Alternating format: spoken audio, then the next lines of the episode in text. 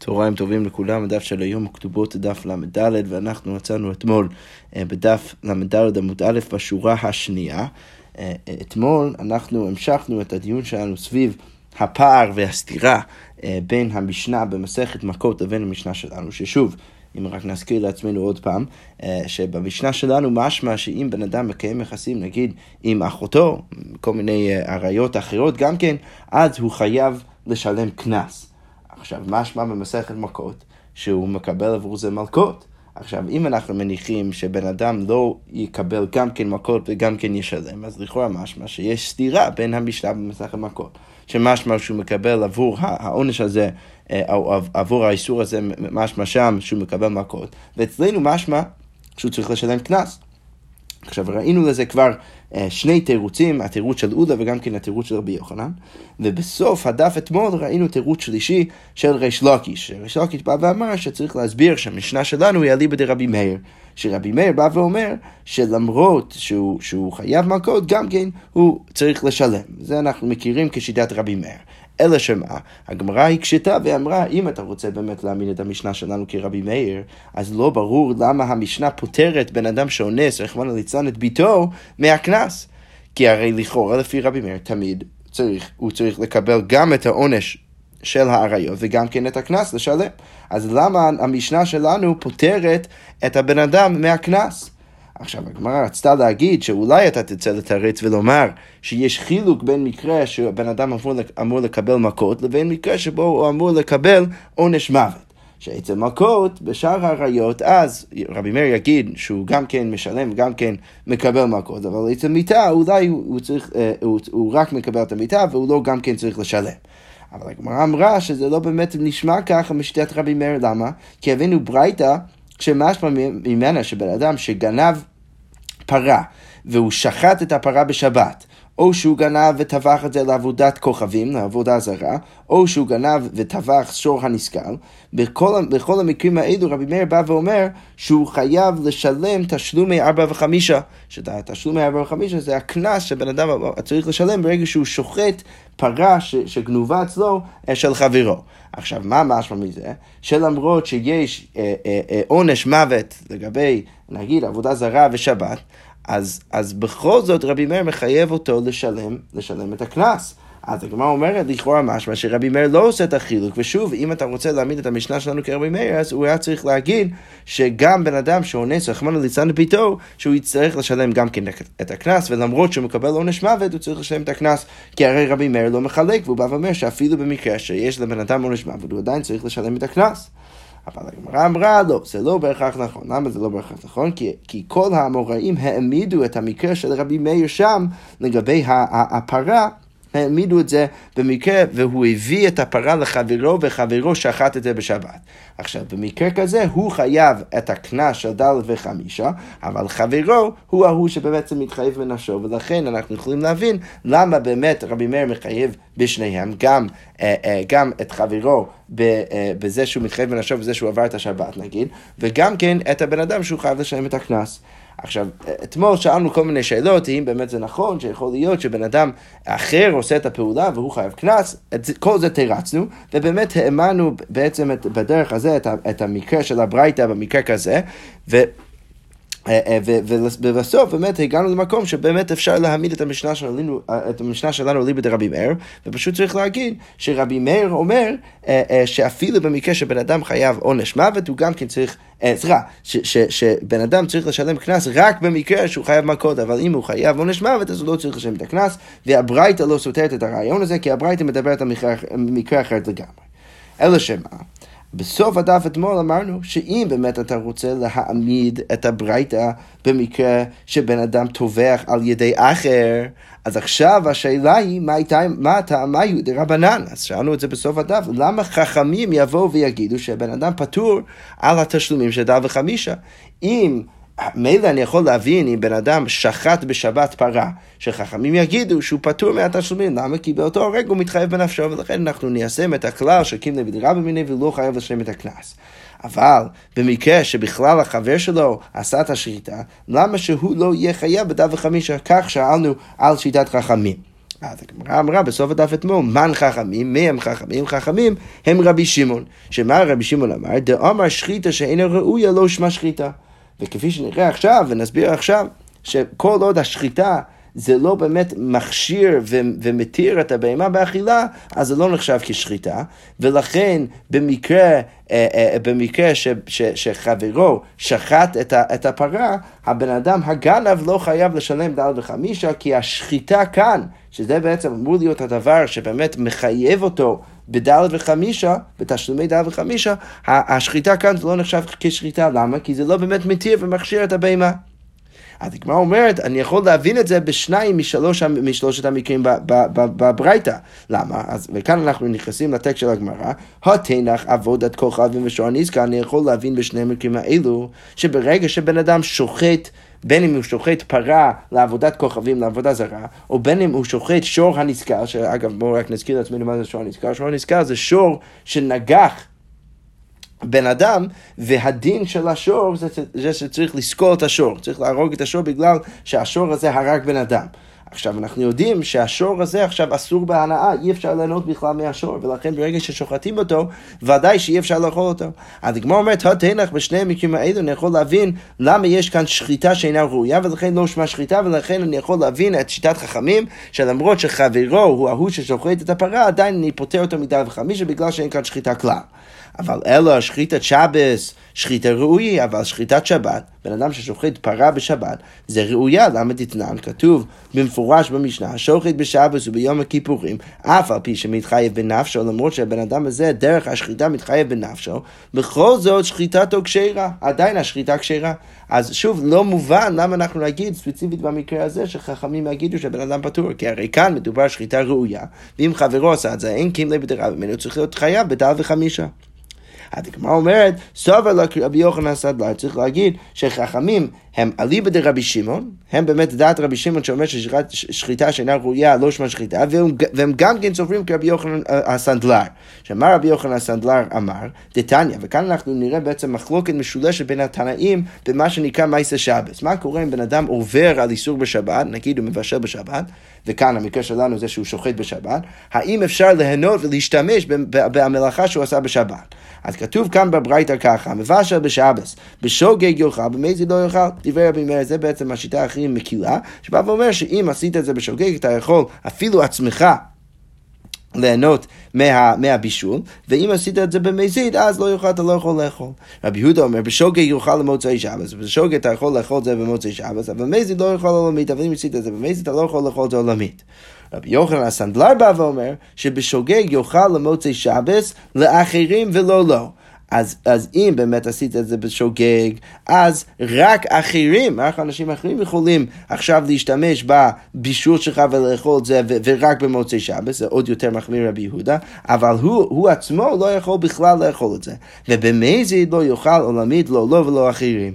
עכשיו, אם אנחנו אומרים שהחכמים בברייתא הם אליבא דרבי יוחנן הסדלר, אז אפשר להבין שאם באמת עשו את השחיטה הזאת במזין, אז זה באמת שחיטה שאינה ראויה, וזה מצטרף גם כן לשאר הדברים בתוך רשימה, והופך להיות גם כן שחיטה שאינה ראויה, ולכן אפשר להבין למה זה לא נחשב כשחיטה, ולמה בעצם הגנב יהיה פטור מדל וחמישה. אוקיי, אז אם כבר הגענו למחלוקת כאן אה, בין התנאים סביב השאלה של מייסר שבס, אז הגמרא שואלת, מה הייתה רבי יוחנן הסנדלר? מה הסיבה בעצם שרבי יוחנן הסנדלר מחמיר בכזה, אה, בכזה חומר? בא ואומר שאם עשית את זה במזיד, אף אחד לא יכול ליהנות עם זה אה, אל הנצח. אז הגמרא אומרת, כדדריש רבי חייא הפיתחא דבי נשיאה. אז צריך להגיד שהסיבה, או המקור של רבי יוחנן הסנדלר, זה כמו שדרש רבי חייא הפיתחא דבי נשיאה, שהוא אמר ככה, כתוב בתורה, ושמרתם את השבת, כי קודש היא לכם. עכשיו, מה הדרשה? מה קודש אסור באכילה? אנחנו יודעים שהקודש זה דבר שהוא אסור באכילה, אז אף מעשה שבס אסור באכילה, אפשר ללמוד מזה שגם כן מעשה שבס תמיד יהיה אסור באכילה, אם עשית את זה במזיד. אם הקודש אסור בהנאה, אף מעשה שבס אסור בהנאה. אולי אתה תחשוב שגם מעשה שבס זה אסור בהנאה, שאתה לא יכול אפילו למכור את זה. זה לא נכון, תלמוד לומר לכם, לכן כתוב בתורה, ושמרתם את השבת כי קודש היא לכם. אז מה הדרשה שלכם יהי, שזה באמת אמור להיות שלכם. ולכן אתם כן יכולים ליהנות מזה, אבל לאכול את זה לא. אוקיי, יכול אפילו בשוגג. אולי אתה תרצה להגיד שכל האיסור הזה הוא שייך גם אם עשית מעשה שבס בשוגג. תלמוד לומר מחללי המות יומה, כתוב בתורה מחללי המות יומה בסוף אותו הפסוק. אז מה לומדים מזה? במזיד אמרתי לך ולא בשוגג. כל מה שאמרתי לך ושמרתם את השבת כי קודש היא לכם, זה רק במקרה של מזיד. אבל בשוגג זה לא נכון, ולכן בשוגג לפחות האחרים יכולים ליהנות מזה למוצאי שבת. אמנם הוא עצמו לא יכול ליהנות, לא יכול לאכול, אבל אחרים כן יכולים אה, לאכול. אוקיי, אז אם כבר אנחנו עדיין, שוב, בדיון של מייסר שבס, אז הגמרא ממשיכה ואומרת, פליגי ברב אחא ורבינה. אז עכשיו השאלה, האם מייסר שבס אסור מדאורייתא או מדרבנן? אחד אמר מייסר שבס דאורייתא ואחד אמר דרבנן. מה אתה אמר דאורייתא? הוא שאומר שמייסר שבס זה דאורייתא כדאמרן, זה בדיוק כמו שאמרנו למעלה. כמו שדרשנו מהפסוקים, לפי רבי יוחנן סנדלר, אני רוצה שמייסר שבס באמת אסור מדאורייתא. מה דאמר דרבנן? מה הוא יגיד? אמר קרא קודש היא. אז כתוב בתורה, ושמרתם את השבת כי קודש היא לכם. עכשיו, מה משהו מזה? אולי אפשר לדרוש בדיוק הפוך, שמדאורייתא דווקא הכל בסדר גמור, ורק מדרבנן זה בעייתי. למה? איך אפשר לדרוש? היא קודש, ואין מעשה הקודש. דווקא השבת היא קודש, אבל מעשה, מה שאתה עושה בשבת זה לא בהכרח קודש, ו- ולכן באמת מדאורייתא משמע שמעשה שבס מותר, אבל זה רק אסור מדרבנן. אוקיי, עכשיו, ולמען דאמר דרבנן, אם אתה באמת אומר שזה מדרבנן, מדרבנן אסור ומדאורייתא זה מותר, אז מאי טעמיו דרבנן דפתיה? עכשיו אנחנו צריכים להבין שוב את שיטת חכמים והברייתא שציטטנו אתמול, למה הם פותרים. הרי כל מה שאמרנו כדי להסביר אותם זה באמת שהם סוברים כרבי שמעון דאמר שחיטה שאינה ראויה לא שמה שחיטה. עכשיו, את זה הקשרנו בתחילת הדף היום, שזה נכון לגבי עבודה זרה ולגבי שור הנזכר. ואז מה תרצנו? שגם כן לגבי בן אדם ששוחט בשבת, אפשר להגיד שזה שחיטה שאינה ראויה, בגלל שחכמים סוברים אה, כרבי יוחנן הסנדלר, שבא ואומר שמעשה שבס במזיד אסור, אסור מדאורייתא. אבל אם אתה מסביר שזה אסור רק מדרבנן, אז עכשיו אתה חוזר לבעיה שלנו. הרי השחיטה בשבת מדאורייתא זה שחיטה שראויה, ולכן לכאורה משמע שהגנב צריך להיות חייב בדל וחמישה, אז למה חכמים יפטרו אם באמת הם סוברים כשמייסה שבת זה אסור מדרבנן? הדגמר אומר כי כפת רבונן השערה, כשחכמים פותרים זה רק בשני המקרים האחרים, המקרה של העובד כוכבים, העבודת כוכבים, העבודה זרה והמקרה של השור הנשכל, אבל זה לא נכון לגבי המקרה של שבת, והגמר בעצם אומרת, נכנע באמת במקרה כזה, אם, אם הם לא סוברים שמייסה שבת זה אסור מדאורייתא, אז באמת אין סיבה לפתור את הגן מדל חמישה. אוקיי, יפה, אז כל זה בעצם להסביר איך הברייתא הזאת עדיין מסתדרת עם זה שריש לקיש רצה להעמיד את המשנה שלנו ליבא דרבי מאיר. אוקיי, אבל אם כבר אנחנו דנים בברייתא, אז עכשיו עוד, עוד כמה דיונים סביב הברייתא עצמה. אז אמרנו גם כן שבן אדם שטובח לעבודת כוכבים, אז באנו למחלוקת בין רבי מאיר וחכמים, שרבי מאיר יגיד שהוא חייב גם כן תש, תשלומי ארבע וחמישה, וחכמים פותרים. אבל כמו אומר, טובח לעבודת כוכבים, כיוון דשחט בי פורתא, איצר לי. אז איך רבי מאיר באמת מחייב אותו בדל וחמישה? הרי אנחנו יודעים שבדל, תשלומי דל וחמישה, הבן אדם מתחייב רק כשהוא מסיים את השחיטה. אבל אם הבן אדם באמת שחט את הפרה הזאת לעבודה זרה, אז יוצא שברגע שהוא בכלל התחיל את השחיטה, לפני שהוא סיים את השחיטה, הוא כבר אסר את הפרה על בעליה. זה, זה כבר הפך להיות פרה שאסורה בהנאה בכלל. אז יוצא שכשהוא סיים את זה, הרגע שבו הוא אמור להתחייב בדל וחמישה, זה כבר לא הפרה של בעלה, ולכן איך הוא באמת חייב בדל וחמישה. אז הגמרא אומר, כיוון דשלחה בפורטה איצר לי, אידך, השער הצוואר שהוא שוחט, כי כתבך לאו דמרי כתבך, השער שהוא באמת שוחט, כשהוא שוחט את זה, אז זה, זה, זה, זה כבר לא של הבעלים, כמו שהסברנו לפני רגע. אז הגמרא בעצם שואלת איך רבי מאיר מחייב בדף חמישה. אז הגמרא אומרת, אמר רבא באומר בגמר זביחה הוא עובדה. צריך להגיד שמדובר ספציפית על מקרה שבן אדם אומר, אני רק בעצם שוחט את הפרה הזאת לעבודה זרה רק בגמר השחיטה. ולכן יוצא שגמר השחיטה ורגע החיוב בדף חמישה באים ביחד, ולכן אני יכול להסביר איך רבי מאיר מחייב בדף חמישה. אוקיי, אז עכשיו אנחנו נשאל גם כן על מקרה של שור הנזכר. אז הגמרא אומרת, רגע, שור הנזכר, לאו דידהו דכתבך. אז, אז גם שם צריך בעצם לשאול לרבי מאיר, למה בעצם רבי מאיר מחייב ד' וחמישה? הרי אצל השור הנזכר, בגלל שדינו לסקילה, זה כבר לא נחשב כהבעלים, ולכן איך יכול להיות שבן אדם עכשיו ששוחט את אותה השור, חייב לשלם ד' וחמישה לבעליה? הגמרא אומרת, אמר רבא, נצטרך כדי להבין את שיטת רבי מאיר, נצטרך להגיד שהוא בעצם סובר כמו עוד שני תנאים. אז רבא בא ואומר, הכה במאי עסקינן, כגון שמסרו לשומר, והזיק בבית שומר, ונגמר דיני בבית השומר.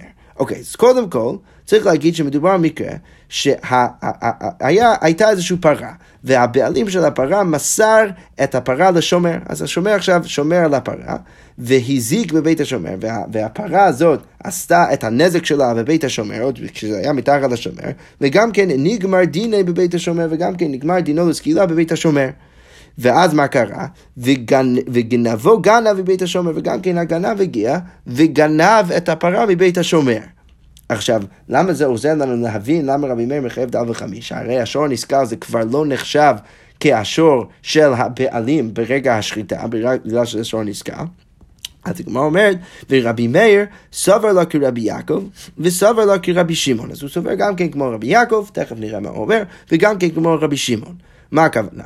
סובר לו כרבי יעקב, דאמר אף מי שנגמר דינו, החזירו שומר לבעליו מוחזר. אז קודם כל סובר כרבי יעקב שמה?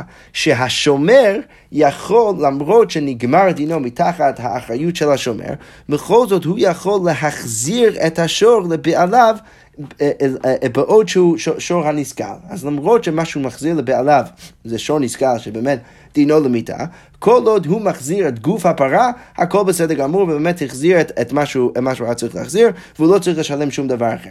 אז זה אומר שבאותו הרגע שלשור הנסכל יש דין סקילה, בכל זאת יש לשומר אופציה לא לשלם כסף משל עצמו, אלא הוא יכול פשוט לשלם חזרה את השור. אוקיי, וסובר לו כרבי שמעון, וסובר גם כן רבי מאיר, כמו רבי שמעון, שמה רבי שמעון אומר? דאמר דבר הגורם לממון כממון דמי, שרבי שמעון באמת אומר שדבר הגורם לממון נחשב כממון. אוקיי, okay, עכשיו איך כל זה באמת, באמת עוזר לנו? אז הגמרא אומרת, זה עוזר לנו בדרך הבאה. שאם באמת אני מניח שבאותה שלב שהשור יש לו דין סקילה, השומר עדיין יכול להחזיר את השור בלי לשלם, אז אם מגיע באותו הרגע הגנב וגונב את השור ושוחט את השור, אז יוצא שמה הוא גורם? הוא גורם לגנב, הוא גורם לשומר להפסיד כסף. כי עכשיו השומר לא יכול להחזיר את השור כמו שהוא לבעליו. ולכן ברגע שהוא גונב את השור ושוחט את השור, אז, אז, אז, אז, אז הוא גורם הפסד לשומר. עכשיו, אם רבי מאיר סובר גם כן כרבי שמעון דאמר, דבר הגורם לממון כממון דמי, בן אדם שגורם הפסד כסף לבן אדם אחר, זה נחשב גם כן אה, אה, אה, כממון בעצמו, אז באמת יוצא לפי ההרכבה של כל השיטות האלו, שבאמת זה הגיוני שעכשיו הגנב יצטרך לשלם לשומר, כי הוא בעצם גורם לו הפסד כסף, ורבי שמעון אומר דבר גורם לממון כממון דמי, ולכן צריך לומר שבאמת ה... הגנב עכשיו צריך לש... לשלם לשומר בגלל שהוא, שהוא בעצם גורם לו הפסד כסף. אוקיי, אז כל זה בעצם להסביר למה בכל זאת, למרות שיש כאן מקרה של שור הנזכר, למה בכל זאת הגנב, לפי רבי מאיר, צריך לשלם בעצם אה, אה, תשלום של דל וחמישה, וזה בגלל שרבי מאיר סובר גם כן כרבי יעקב וגם כן כרבא. אוקיי. עכשיו אנחנו נמשיך עם המקרה הבא. אז הגמרא אומרת עכשיו ככה, רבא אמר, לעולם בטובח על ידי עצמו. אז כל מה שאמרנו עכשיו זה בעצם היה כדי להעמיד את הברייתא שהבאנו בשם רבי מאיר, שבמקרה שהוא טבח בשבס או גנב וטבח לעבוד הכוכבים, או גנב שור נזכר וטבחו, בכל מקרים האלה רבי מאיר אמר שהוא חייב לשלם גם כן תשלום מארבע חמישה. עכשיו, זה היה קשה לנו. למה זה היה קשה לנו? כי ריש לוקיש רצה להעמיד את המשנה שלנו על ליבד רבי מאיר.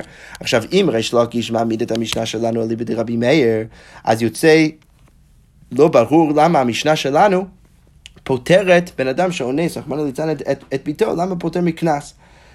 ואם אתה תרצה להגיד שבמקרה של מוות וקנס, אז במקרה כזה הוא פטור מהקנס, זה לא נכון, כי באמת משמע מהברייתא עם השור, ש, שרבי מאיר, אפילו במקרה שיש עונש מוות, רבי מאיר יגיד שבמקרה כזה אה, הוא צריך גם כן לשלם.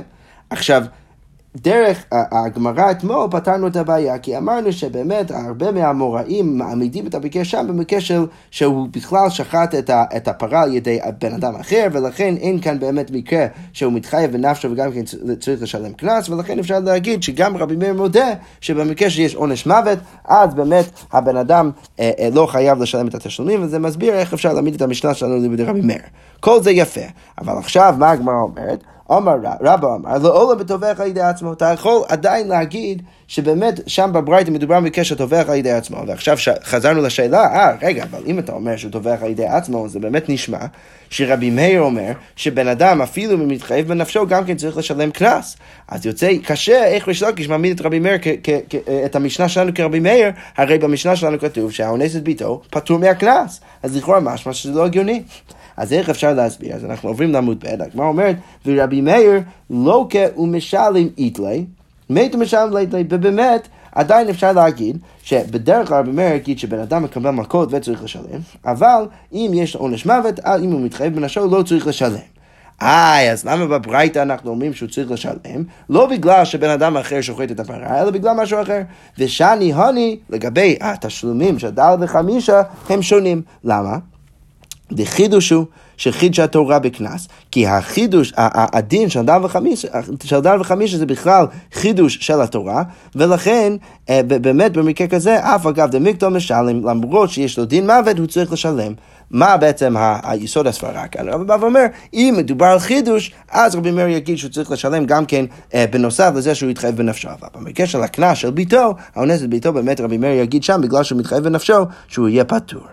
אוקיי, הגמרא באמת אומרת, ואז לרבא לתמי, רבא באמת הולך לשיטתו. שמה? שאם יש כאן איזשהו חידוש של הדל וחמישה, אז הוא יצטרך לשלם את הדל וחמישה למרות שהוא מתחייב בנפשו. מאיפה אנחנו רואים שרבא סובר לשיטתו? טוב, אמר רבא, היה גדי גנוב לו, אם באמת הבן אדם כבר גנב את הגדי. ואנחנו תכף נסביר למה זה רלוונטי, אז אם הגדי כבר היה גנוב לו, וטבחו בשבס, חייב. אז, ואז הוא שחט את זה בשבס, אז במקרה כזה הוא חייב גם כן על זה שהוא מתחייב בנפשו בגלל שהוא מחלל שבת, וגם כן דלת וחמישה. למה? שכבר נתחייב בגניבה קודם שהיה על ידי איסור שבס, כי הרי הוא כבר התחייב בגניבה לפני שהוא התחייב באיסור שבס. עכשיו, למה כל זה רלוונטי? אז רש"י מסביר שכאן מה שצריך לעשות זה בעצם להפריד בין המקרה של, בין, בין הדין של הגניבה לבין הדין של הדל וחמישה. הבן אדם ש, שגנב את הגדי לפני שבת, אז הוא כבר התחייב בגניבה. ולכן ברגע שהוא כבר התחייב בגניבה, אז, אז, אז התשלומים של הגניבה לא באים ביחד עם האיסור שבת. אם באמת הם היו באים ביחד, אז באמת הוא היה פטור. אבל בגלל שהם לא באים ביחד, אלא שהוא כבר התחייב בגניבה לפני שבס, אז זה שדרך השחיטה שלו הוא מוסיף עוד תשלום של דל וחמישה, שזה בעצם קנס שחידשה תורה, שהוא צריך לשלם עבור השחיטה, אז זה לא באמת בא ביחד עם זה שהוא התחייב בנפשו, כי הוא כבר התחייב בהגנבה לפני כן, ולכן במקרה כזה אנחנו נגיד שהוא חייב גם כן על זה שהוא מתחייב בנפשו, וגם כן על דל וחמישה. ובאמת זה, זה, זה ככה מעיד על כך שרבא סובר שיש איזשהו דין מחודש לגבי הדין של דל וחמישה, שכל עוד הוא כבר התחייב בגניבה לפני כן, אז הוא יהיה חייב גם כן לשלם את, את, את הדל וחמישה, למרות שהוא מתחייב בנפשו באותו הרגע. אוקיי. אבל רבא יגיד שאם הוא גנב וטבח בשבת, אם הוא עשה את הכל בשבת, אז הוא פטור. למה? שאם אין גניבה, אין טביחה ואין מחיר, כי אם הוא לא גנב את זה, אז גם כן אין טביחה ואין מחיר, ולכן כל עוד הוא לא התחייב לפני שבת על הגניבה, אז אי אפשר להגיד שהוא חייב גם כן על התשלומים של דל וחמישה, אה, ברגע שהוא עשה את זה יחד עם משהו שגורם לו להתחייב בנפשו. ולכן הוא מתחייב בנפשו, והוא חייב מיטה עבור זה שהוא חילל את השבת, ולא חייב דל וחמישה. אוקיי, okay, אז כל זה בעצם להסביר איך רבי יגיד שלמרות שרבי מאיר באמת אומר שמתו משלם לית שהוא לא יכול להיות שהוא צריך לשלם גם כן ולהתחייב בנפשו, ולכן זה מסביר למה אצל בן אדם שאונס את ביתו שהוא פטור מהקנס, למרות שרבי מאיר אומר את כל זה, למה הוא מחייב כאן במקרה שלנו תשלומי דל וחמישה? בגלל שדל וחמישה זה באמת חידוש מאוד גדול של חידשת תורה, ולכן אה, למרות שהוא מתחייב בנפשו הוא צריך לשלם, אבל כל זה רק במקרה שהוא כבר התחייב בגניבה לפני שהוא התחייב בנפשו. אוקיי, ואמר רבא, הגמרא משכב אומר, ואמר רבא, מה עוד רבא אמר? היה, היה גדי גנוב לו טבחו במחתרת, זה מאוד דומה ומקביל למה שאמרנו לפני רגע, אם באמת היה לו גני, גדי שהוא כבר גנוב אצלו ו- ו- ואז הוא שחט את זה כשהוא היה במחתרת. עכשיו, למה רלוונטי כאן המחתרת? אז המחתרת זה מקום שבו בן אדם מתחייב בנפשו. למה אם בן אדם בא במחתרת, אנחנו יודעים במסכת סנהג'ין, הוא בא במחתרת כדי לגנוב משהו מביתו של חברו, אז חבר שלו, בעל הבית, יכול באמת להרוג אותו. אין לו דמים, כך כתוב בתורה, כך כתוב בסנהדרין. עכשיו, אם הוא שחט את הפרה באותו הרגע שהוא היה גם כן בתוך המחתרת, אז הוא חייב על שניים. למה? שכבר נתחייב בגניבה קודם שיבוא לידי איסור, מחתרת, זה בדיוק מה שאמרנו למעלה לגבי שבת. כל עוד הוא התחייב קודם כל לגבי הגניבה לפני שהוא התחייב בנפשו, אז הוא יתחייב בנפשו וגם כן יצטרך לשלם דל וחמישה. אבל גנב וטבח במחתרת ומסר את הכל במחתרת, אז באמת הוא יהיה פטור. שאם אין גניבה, אין טביחה, כי הגמרא אומרת שאם לא גנב את זה, אז אין טביחה ואין מכירה, ולכן הוא באמת יהיה פטור מה, מהתשלומין, והוא יהיה חייב רק, רק בנפשו, אה, אה, רק, אה, רק בזה שאפשר להרוג אותו. אוקיי, וצריכה הגמרא אומרת, מה הכוונה צריכה? צריך גם כן את המקרה שרבא הביא בשבת, וגם כן את המקרה במחתרת. דיאש מן שבס, שמה? שאם הוא גנב וגם כן שחט בשבת, שהוא פטור מהתשלומין ורק מתחייב בנפשו. הייתי חושב שזה נכון דווקא לגבי שבת, משום איסורה איסור עולם, כי שבת זה תמיד אסור. אבל במחתרת, אבל בן אדם שבא במחתרת, דאיסור שעה הוא שזה רק אסור לאותו הרגע. עוד שנייה אם הוא יצא מהמחתרת, לא יהיה לו דין מוות, אז הייתי חושב שמה, אם לא הייתי חושב שהוא באמת חייב לשלם את התשלומים. ואי אשמעינן מחתרת, אם היית אומר לי שבמחתרת הוא פטור מהתשלומים. אז מה הייתי חושב? הייתי חושב שזה דווקא שם, משום דבמחתרתו דמחתרתו זוהי התרעתו, יש איזושהי חומרה אצל המחתרת, שהמחתרת עצמו, זה שהוא בתוך המחתרת, זה כבר ההתרעה ואפשר להרוג אותו. אבל לגבי שבס, שיש איזו דרישה יתרה כדי לחייב אותו בנפשו, דבעיה התרעה, ששם צריך התרעה, אז אם לא הייתי חושב שהוא חייב גם כן על התשלומים, צריך, ולכן באמת אני, אני צריך את שני המקרים האלו כדי ללמד אותי שבשני המקרים שוב, אם הוא עשה את הכל בשבת או את הכל במחתרת, אז הוא יהיה פטור מהתשלומים. אוקיי, אז כל זה שיטת רבא, ושוב, איך שרבא תירץ שאפשר להבין אה, את רבי מאיר כפשוטו בתוך הברייתא, ועדיין להעמיד אותו, את המשנה שלנו, על ליבא דרבי מאיר. אוקיי, אז הגמרא אומרת, אמר רב פאפא, הייתה פרה גנובה לו. אז אם באמת בן אדם גנב פרה, הוא טבחה בשבת, והוא טבח את הפרה בשבת, במקרה כזה הוא חייב, שזה בדיוק זהה ודומה ל, ל, ל, ל, לדין שראינו בשם רבא. למה? שכבר נתחייב בגניבה קודם שיבוא לידי איסור שבת, הוא כבר התחייב בגניבה לפני איסור שבת, זה לא בא ביחד. דרדל וחמישה זה קנס וחידוש שאנחנו מוסיפים על גבי התשלום של הגניבה, ולכן בן אדם חייב לשלם את שניהם, גם את הדל וחמישה וגם כן מתחייב בנפשו. אוקיי, okay. מקרה שני, הייתה פרה שאולה לו, אז אם הוא שאל פרה לא גנובה אלא רק שאולה, הוא טבחה בשבת, במקרה כזה שהוא טבח את זה בשבת, הוא שחט את הפרה בשבת, במקרה, במקרה כזה הוא פטור. עכשיו, למה הוא פטור? במקרה כזה בגלל שצריך להניח שהחיוב שיש לשואל עבור ההפסד שהוא גורם לפרה של המשאיל, מגיע באותו הרגע של השחיטה.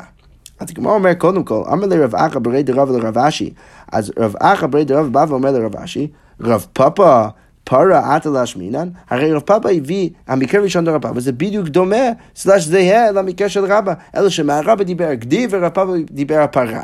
אז רב אחא בית בא ואומר לרב אשי, מה, רב פאפא בא ומחדש לנו אה, שהדין הוא אותו דבר גם כן לגבי פרה, הוא סתם מחליף את המקרה מגדי לפרה, זה אותו מקרה, למה הוא הביא את המקרה?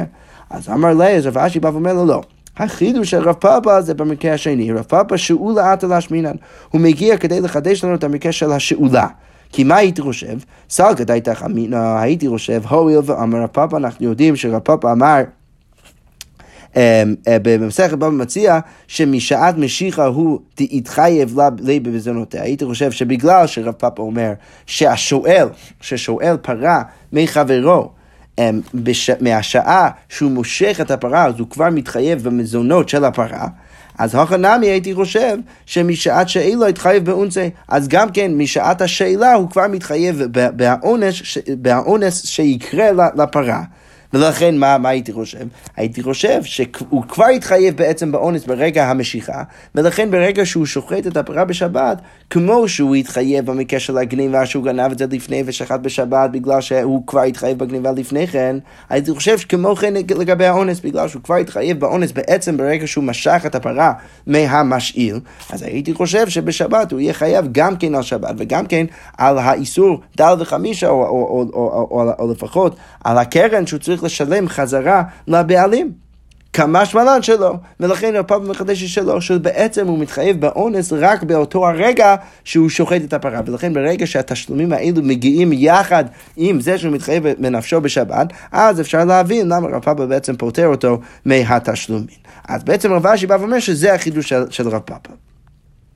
אוקיי, עכשיו הגמרא אומרת ככה, אמר רבא, הניח להן אביהן פרה שאולה. מה קורה אם בן אדם נפטר ומוריש לצאצאים שלו, ליורשיו, פרה ששאולה אצלו, שהוא עוד חייב מתישהו להחזיר לבעל הפרה, אבל כרגע זה עדיין ברשותו, הוא מביא את זה ומוריש את זה ליורשיו.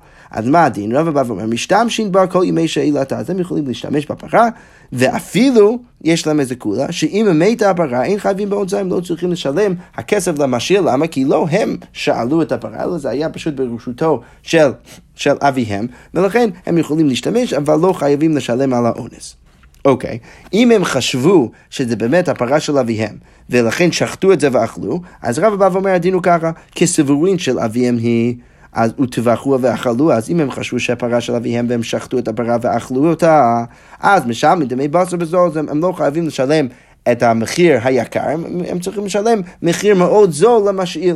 אז זה עוד איזה קולה שיש אצל היורשים. אוקיי, עכשיו דין שלישי.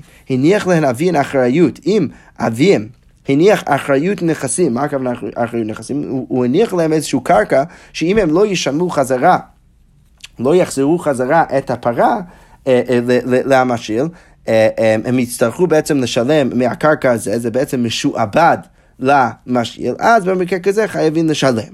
עכשיו השאלה היא, הדין השלישי שכתוב חייבים לשלם, על מה זה מוסב? האם זה מוסב על הרישא במקרה של האונסין, או האם זה מוסב על הסייפה במקרה של השחיטה והאכילה?